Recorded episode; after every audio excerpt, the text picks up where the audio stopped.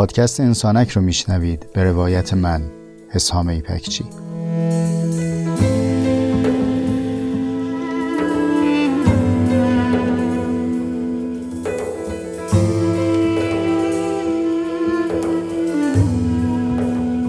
پادکست انسانک مجموعی از جستارهای صوتی است که توی اون تجربیات زیسته و روزمرگی هامون رو با عمقی کمی بیش از معمول روایت می‌کنم.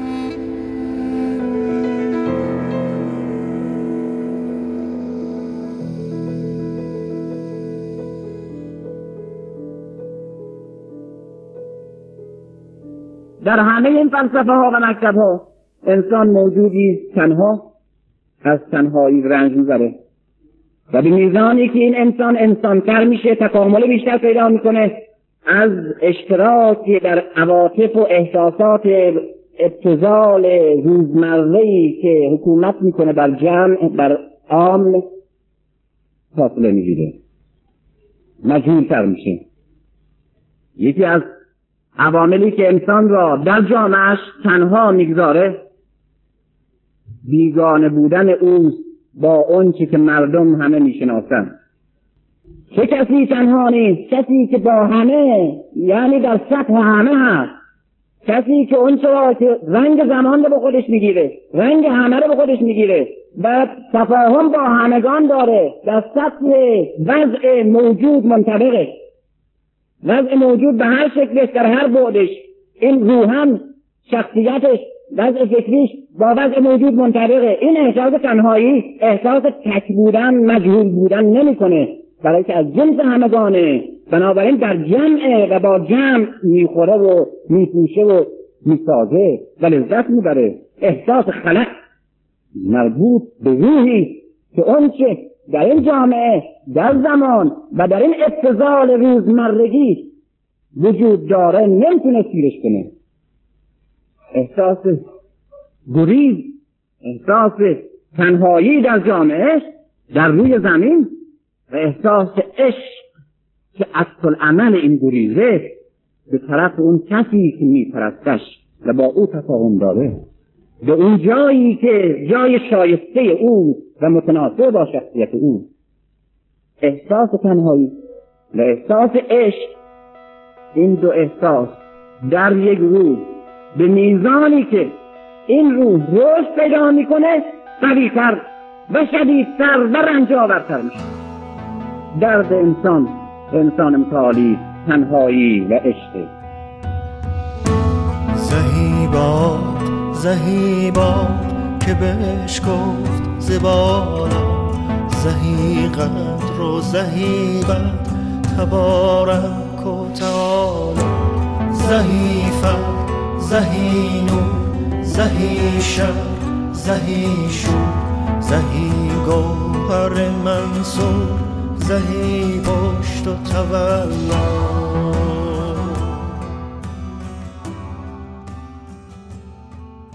دکتر علی شریعتی از اون اندیشمندانی است که تفکراتش و زاویه نگاهش نه فقط در زمان و برهی که میزیسته بلکه دهه ها بعد برای ما هم جذابیت داشت و اون رو مرور می کردیم مثل همین سخنرانی که در چند دقیقه ابتدایی این اپیزود شنیدید. این سخنرانی مربوط به بیش از نیم قرن قبله یعنی در آذر ماه 1348 ایشون در یک سخنرانی با عنوان علی تنهاست موضوع بشریت و تنهایی رو مطرح کردن و بحث های جالبی دارن.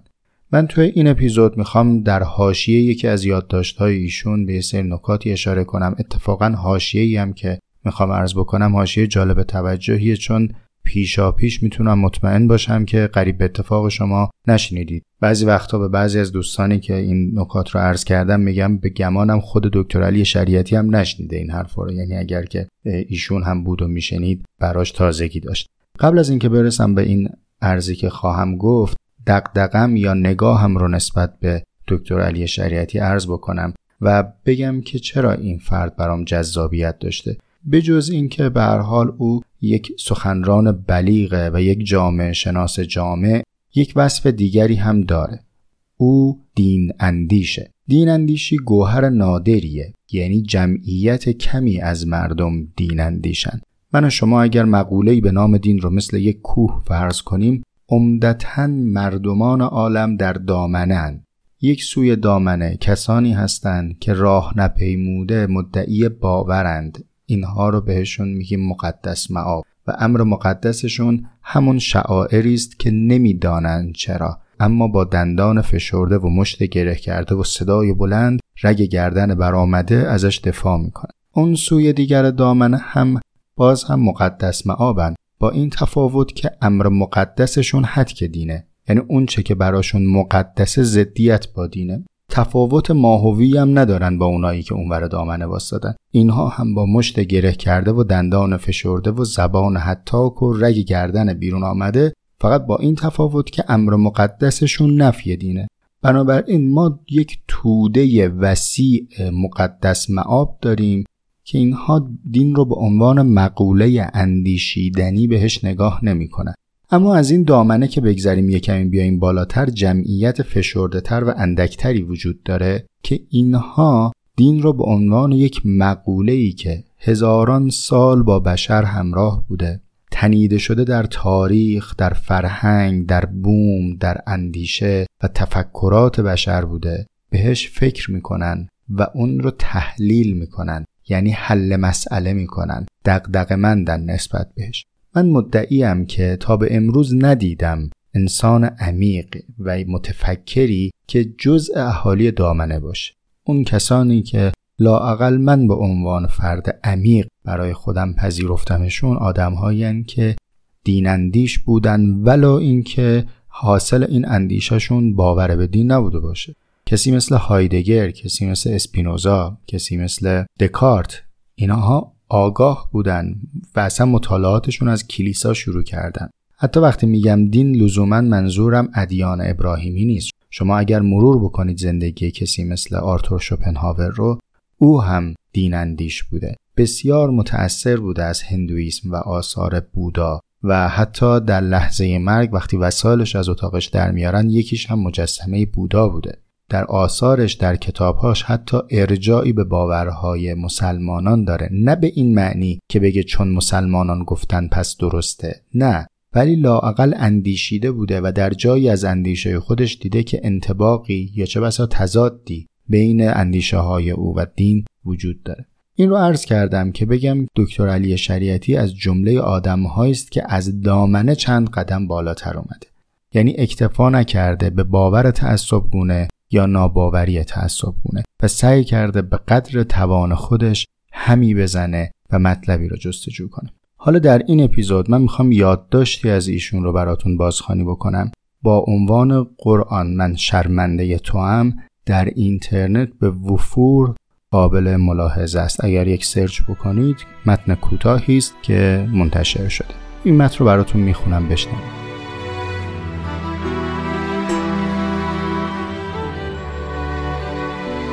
گر اجزای زمینی. وگر روح امینی.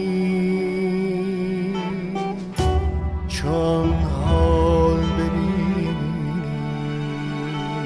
بگو جل قرآن من شرمنده تو هم اگر از تو آواز مرگی ساختم که هر وقت در کوچه من آوازت بلند می شود هم از هم می پرسند چه کسی مرده است؟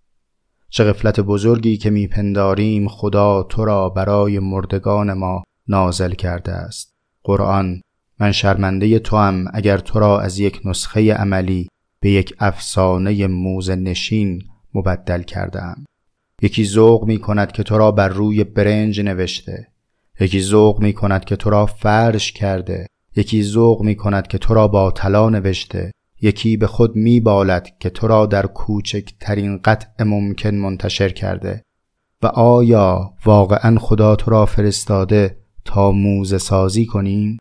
قرآن من شرمنده تو ام اگر حتی آنان که تو را می‌خوانند و تو را میشنوند آنچنان به پایت می نشینند که خلایق به پای موسیقی های روزمره می نشینند اگر چند آیه از تو را به یک نفس بخوانند مستمعین فریاد می‌زنند احسنت گویی مسابقه نفس است. قرآن من شرمنده تو هم اگر به یک فستیوال مبدل شده ای. حفظ کردن تو با شماره صفحه خواندن تو از آخر به اول یک معرفت است یا یک رکوردگیری؟ ای کاش آنان که تو را حفظ کرده اند حفظ کنی تا این چنین تو را اسباب مسابقات هوش نکنند. خوشا به حال هر کسی که دلش رحلی است برای تو. آنان که وقتی تو را می‌خوانند چنان حز کنند. گویی که قرآن همین الان به ایشان نازل شده است. آنچه ما با قرآن کرده ایم تنها بخشی از اسلام است که به صلیب جهالت کشیده ایم.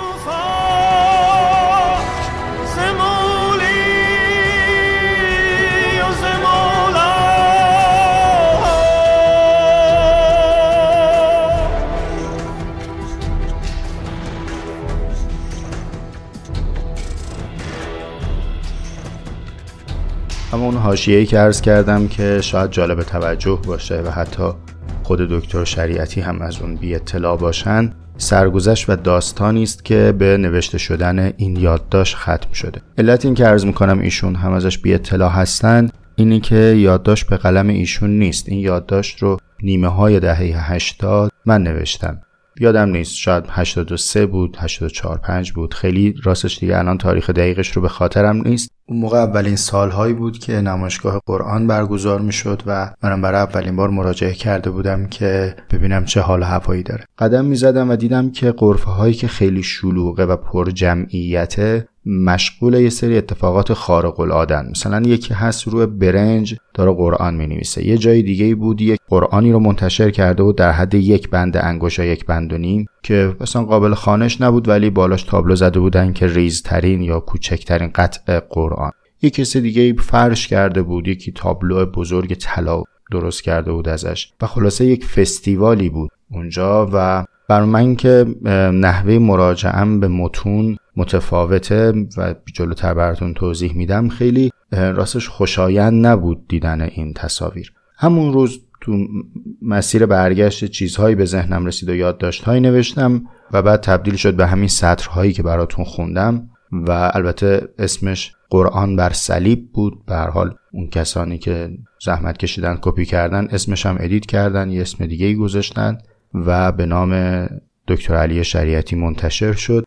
به نظرم هم اگر کسی در محتوا دقت می‌کرد واضح بود که این نوشته نمی‌تونه مربوط به ایشون باشه. اولا در زمان حیات ایشون فستیوال قرآنی نبوده. اینهایی که من تو متن بهش اشاره کردم نبوده اون زمان. ضمن اینکه عمق مطلب به اندازه مواردی که ایشون میفرمودن نیست. این یک یادداشت بلاگی شاید سطحی است که به هر حال جسارت به ساحت یک استاد که بخواید به ایشون نسبت بدید. ولی به هر حال سالهای اول خیلی برام عجیب بود. بلخص که برای خودم هم فوروارد می‌کردن. می‌گفتم ببین دکتر شریعتی چی نوشته. یکی دوباری پاسخ دادم. گفتم اینو ایشون ننوشته من نوشتم. دیدم نه دیگه بهتره که پارو نزنیم وا بدیم و دل رو به دریا بدیم. به حال این نوشته با اسم ایشون قطعا بیشتر خوانده میشه. اولین باری بود که نوشته ای از من به نام دیگری منتشر می‌شد و دست به دست می‌شد. ولی آخرین بار نبود و بعدی ها رو تصمیم ندارم که بگم. به نظرم همون بهتر که به نام دیگران داره دست به دست میشه. سالها گذشت بعد یادم میاد که اوایل دهه 90 یعنی مثلا یه 4 5 سال بعد از اینکه مطلب به نام دکتر شریعتی سند خورده بود آیه دکتر احسان شریعتی فرزندشون توی صفحه فیسبوکشون تحت عنوان آنچه شریعتی نگفت. فکر می‌کنم هنوزم اگر سرچ بکنیم شاید تو بعضی جاها باشه. چند مطلبی رو اعلام کردن از مواردی که منتصب به ایشون شده ولی نوشته ایشون نیست. از جمله گفتن که یه همچین متنی هست که این مربوط به پدر ما نیست و یک نویسنده گمنامی به نام حسام آی پکچی نوشتتش که اون آی گفتنش به جهت اینه که احتمالا از روی انگلیسیش فامیلی من رو خونده بودن. به حال این حاشیه با همیتی نیست ولی جالب توجه و امیدوارم که این یادداشت در نقش یک هدیه باشه به محضر استاد علی شریعتی به جهت قدردانی از تمام اونچه که من و خیلی های هم نسل من از سطرها و گفته های ایشون حتی بعد از سالها یاد گرفتیم و اگرچه در آنچه که یاد گرفتیم بعضا نتیجه و برداشت قایمون منطبق با اون چیزی نیست که ایشون در زمانه خودشون فهمیده.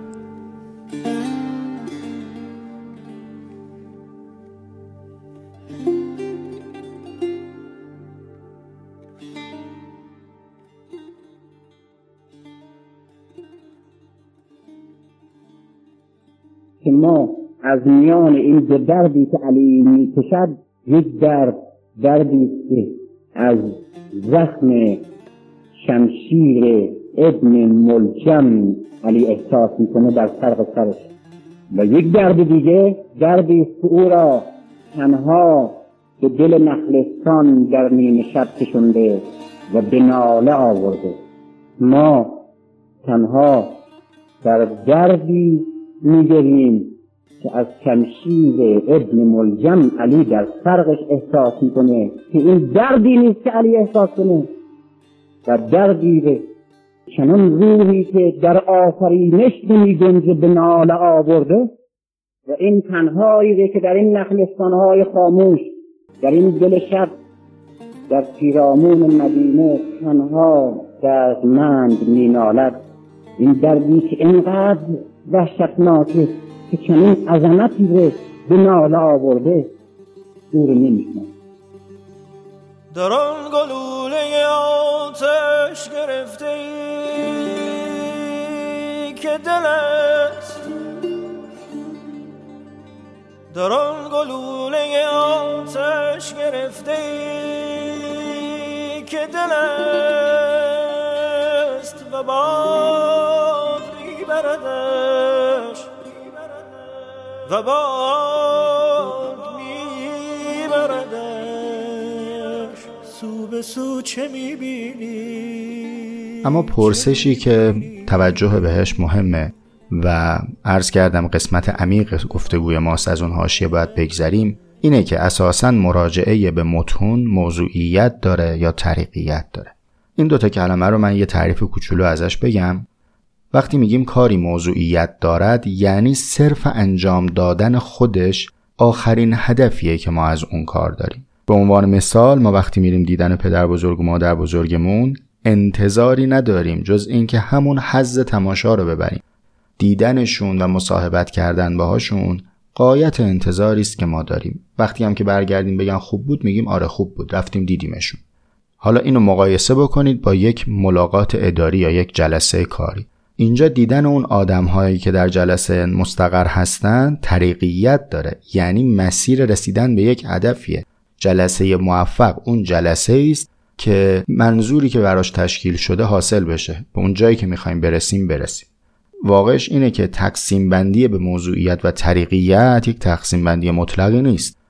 بعضی ها موضوع زندگیشون به قدری وسیعه که همه زندگی براشون طریقیت داره. اما به هر حال مقدمه رو گفتم که این رو عرض بکنم. ما از خانش یک متن انتظاری داریم. یعنی مراجعه به کتب طریقیت داره برای اینکه ما به یک هدف دیگری برسیم که اون فهمه و اون تغییر در زیستنه. حالا البته در بین دینداران این رایج عجیب نیست که خود خانش متن رو براش ثواب قائلن و این ثواب می شود موضوعیت. یعنی اگر که کتاب رو بخونیم هیچی هم نفهمیم.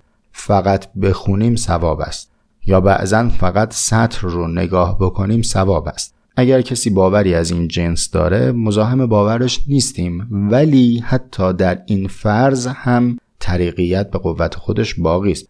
بالاخره این کتاب کتابه و کتاب موضوعی خواندنی است و قرضی هست از اینکه در قالب کتاب آمده. برای منی که این نگاه رو به متون دارم و در خصوص عموم تجربیات معنوی و کتب آسمانی در ادیان مختلف علاقمندم به این رازآلودگی و پیچیدگی متن. حز حل مسئله می‌برم وقتی که میخونمش. و اگرچه در مورد بقیه کتب به جز قرآن به جهت اینکه سواد خانش به متن اصلی رو ندارم هیچ وقت نتونستم حزی ببرم. خواندن یک متن عمیق مثل متون معنوی متون حکمی و فلسفی از روی ترجمه مثل تماشا و شناخت دریا از روی عکسه. یعنی شما دستت به اصلش نرسیده. تصویری که دیگری برداشت کرده رو داری بهش مراجعه می‌کنی. خالی از حز نیست ولی نمی‌تونی تو عکس شیرجه بزنی و عمق رو درک بکنی. حالا برای من با این پیش زمینه که وقتی به متونی مثل متون قرآن هم مراجعه می‌کنم به حال دور کتابم نوشته داره زیر و روی آیات تا اونجایی که جا داره یادداشت دارم روی بعضی از آیات ماژیک کشیدم چون معمولا هم هیچ کسی این قرآن رو برای اینکه دیگری درش حاشیه بنویسه منتشر نکرده حاشیهش جا نداره. مجبور شدم روش کاغذ اضافه بکنم که بتونم یادداشتامو بنویسم. البته من توصیه نمی‌کنم این شیوه رو به این طریق منه. شما اگر طریق دیگه و شیوه دیگری به نظرتون صحیح تره همون رو عمل بکنید. شاید بر بعضی این کار خلاف ادب باشه. ولی به هر حال برای کسی که داره این گونه متن رو نگاه می‌کنه وقتی میرم می‌بینم که یک جماعتی مشغولن دارن با این کلمات بازی می‌کنن. هیچ فرقی نداره از نگاه من که شما یک کتاب آسمانی رو باش دست رشته بازی بکنی یا اینکه با یک کتاب آسمانی سر رو برنج بنویسیش. جفتشون بازیه و این متن کارکردش بازی نیست. خب حالا که رجوع به این متن قرضی داره و این قرض متن خانی است. حاصل این متن خانی باید چی باشه؟ ما چی باید سید بکنیم از این دریا؟ من یکی از این حاشیه نویسی هم رو تصمیم گرفتم که با شما طرح بکنم و به نظرم اومد که جالب شما بدونید. چون توی ایامی بود که دقیقا خودم این تجربه رو داشتم سالها قبل این اپیزود رو به عنوان یک خاطره گویی دارم خدمتتون میگم و ارتباطی با اپیزودهای پیش از این و پس از این نخواهد داشت. تو هم شراب خودی هم شراب خاره خود. سوای خون دلت سوای خون دلت. در سبو چه می‌بینی؟ بگو چه می‌بینی؟ خب این همه گفتیم و گفتیم تا برسیم به ایستگاه پایانی. از طریقیت گفتیم از موضوعیت گفتیم از تفکر نقاد دکتر علی شریعتی گفتیم. این این تفکر نقاد خیلی نعمت بزرگیه. شاید یک روزی در موردش مفصلتر صحبت کردیم. یادتون میاد تو اپیزودهای اول در مورد عادت گفتیم کارکرد عادت اینه که انسان رو به تکرار روزهای سپری شده معنوس می‌کنه. یعنی به جایی که روز جدیدی رو زندگی کنیم گویی که هر روز در گذشته بیدار میشیم و دوباره اون رو زندگی می‌کنیم. یکی از آثار تفکر نقاد اینه که پرسش ایجاد می‌کنه. در اون چه که عمدتا مردم بی پرسش ازش میگذرن. همه اگر سه وعده غذا می‌خورن تفکر نقاد سوال می‌کنه که حالا چرا سه وعده باید غذا بخورم؟ همه اگر بچه هاشون سر 6 سالگی می‌برن ثبت نام می‌کنن دبستان تفکر نقاد سوال می‌کنه که چرا باید بچه هم ببرم دبستان؟ این باعث میشه که حتی اگر شما ظاهر رفتار و سکناتتون مثل دیگران باشه اما برای اون رفتار پاسخ اختصاصی و از جان برآمده ای داشته باشید که مربوط به خودتونه آورده خودتونه. حالا اگر با همه این مقدمات بخوایم نگاه بکنیم به کتابی به نام قرآن باید پرسشگر باشیم. سوال اولمون اینه که موضوع این کتاب چیه؟ کمی اگر بخوایم دقیق تر صحبت بکنیم انتظار ما از این کتاب چیه؟ چرا می‌خونید؟ در مقابل اگر نمی‌خونید هم باید پاسخ داشته باشید که چرا نمی‌خونید؟ چرا مراجعه نمی‌کنید؟ هر دوی اینها پاسخ می‌خواد. ما توی این مقدمات گفتیم گفتیم آدم عمیق از این منابع ساده نمیگذره. صرف نظر از اینکه حاصل خواندنه برای شما قبول باشه یا رد این موضوع گفتگوی ما نیست. اما نخوانده نمیشه از این منبع گذشت. حالا که می‌خوایم بخوانیم چرا بخوانیم؟ موضوعش چیه؟ این طریق رو داریم طی می‌کنیم که به چه مقصودی برسیم. من نمی‌تونم جای شما به این پرسش ها پاسخ بدم. شما خودتون پاسخ خودتون هستید و باید پاسخی که در توشه عقل خودتون هست رو پیدا کنید. بگردید ببینید اون گوشه ها جواب کجا رفته و به جوابی که از دلتون برآمده برسید. اما می‌تونم این سوال رو هی رنگ تر بکنم. می‌تونم شدت سوال رو برای شما بیشتر بکنم. می‌تونم اینطور ازتون بپرسم که عزیز اگر تو گرسنه باشی و یک بزرگواری بیاد به تو یک کتاب آموزش آشپزی بده چند بار این کتاب رو بخونی سیر میشی؟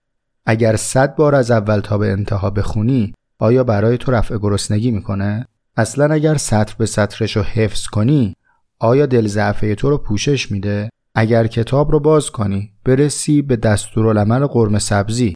چند بار بخونی از روی این طعم قرمه سبزی رو میچشی. پاسخ اینه که اگر هزار بار هم بخوانی سیری حاصل نمیشه. از صد بار خواندن دستور قرمه سبزی یک دونه دیگ قرمه سبزی بار نمیاد. این پرسش در مورد هر مطالعه قابل طرح تا الان من دارم در مورد کتاب خاصی صحبت می‌کنم. به صرف خواندن چه اتفاقی قراره بیفته؟ موضوع کتاب چیه؟ چی اومده تو کتاب؟ معمولا پاسخ به این سوال میدن میگن احکام. نگاه بکنیم کتاب های متعددی هست به اسم آیات الاحکام. حدودا ده درصد کل این متن احکام شرعی. چه جوانها که پیر شدن چه عمرها که سپری شد سر همین ده درصد.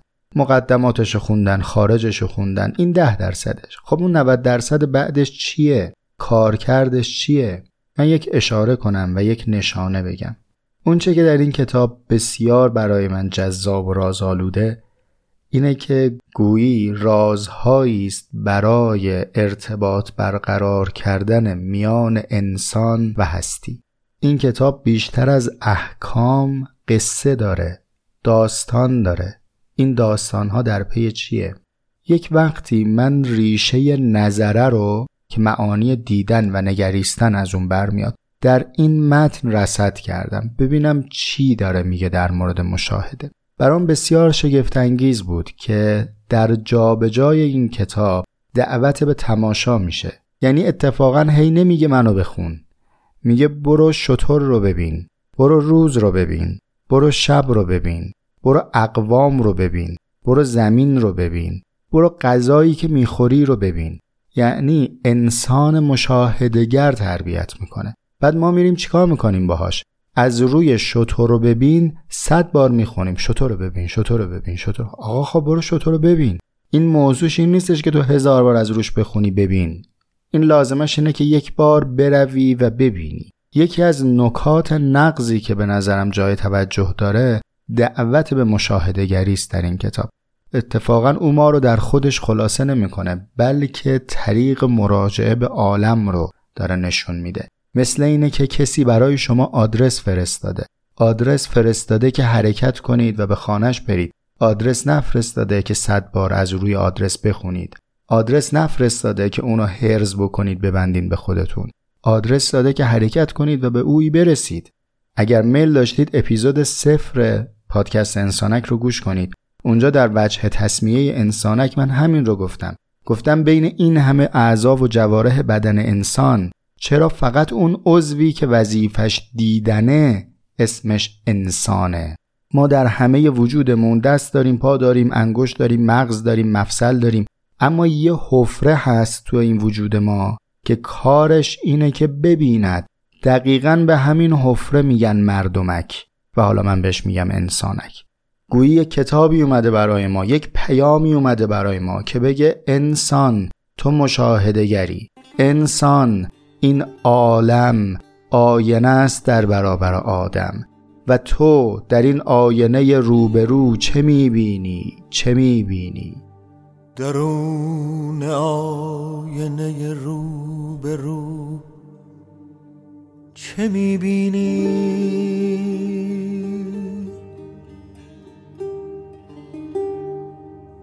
درون آینه رو به رو چه می‌بینی؟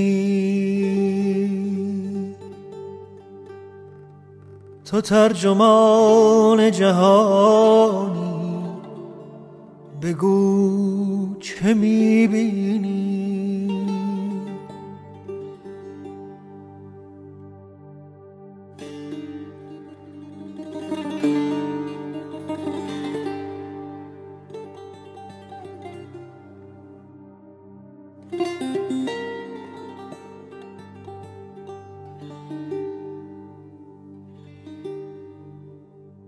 توی برابر تا چشم در برابر چشم. در آن دو چشم پر از گفت و گو چه می‌بینی؟ چه می‌بینی؟ درون آینه رو به رو. حبيبني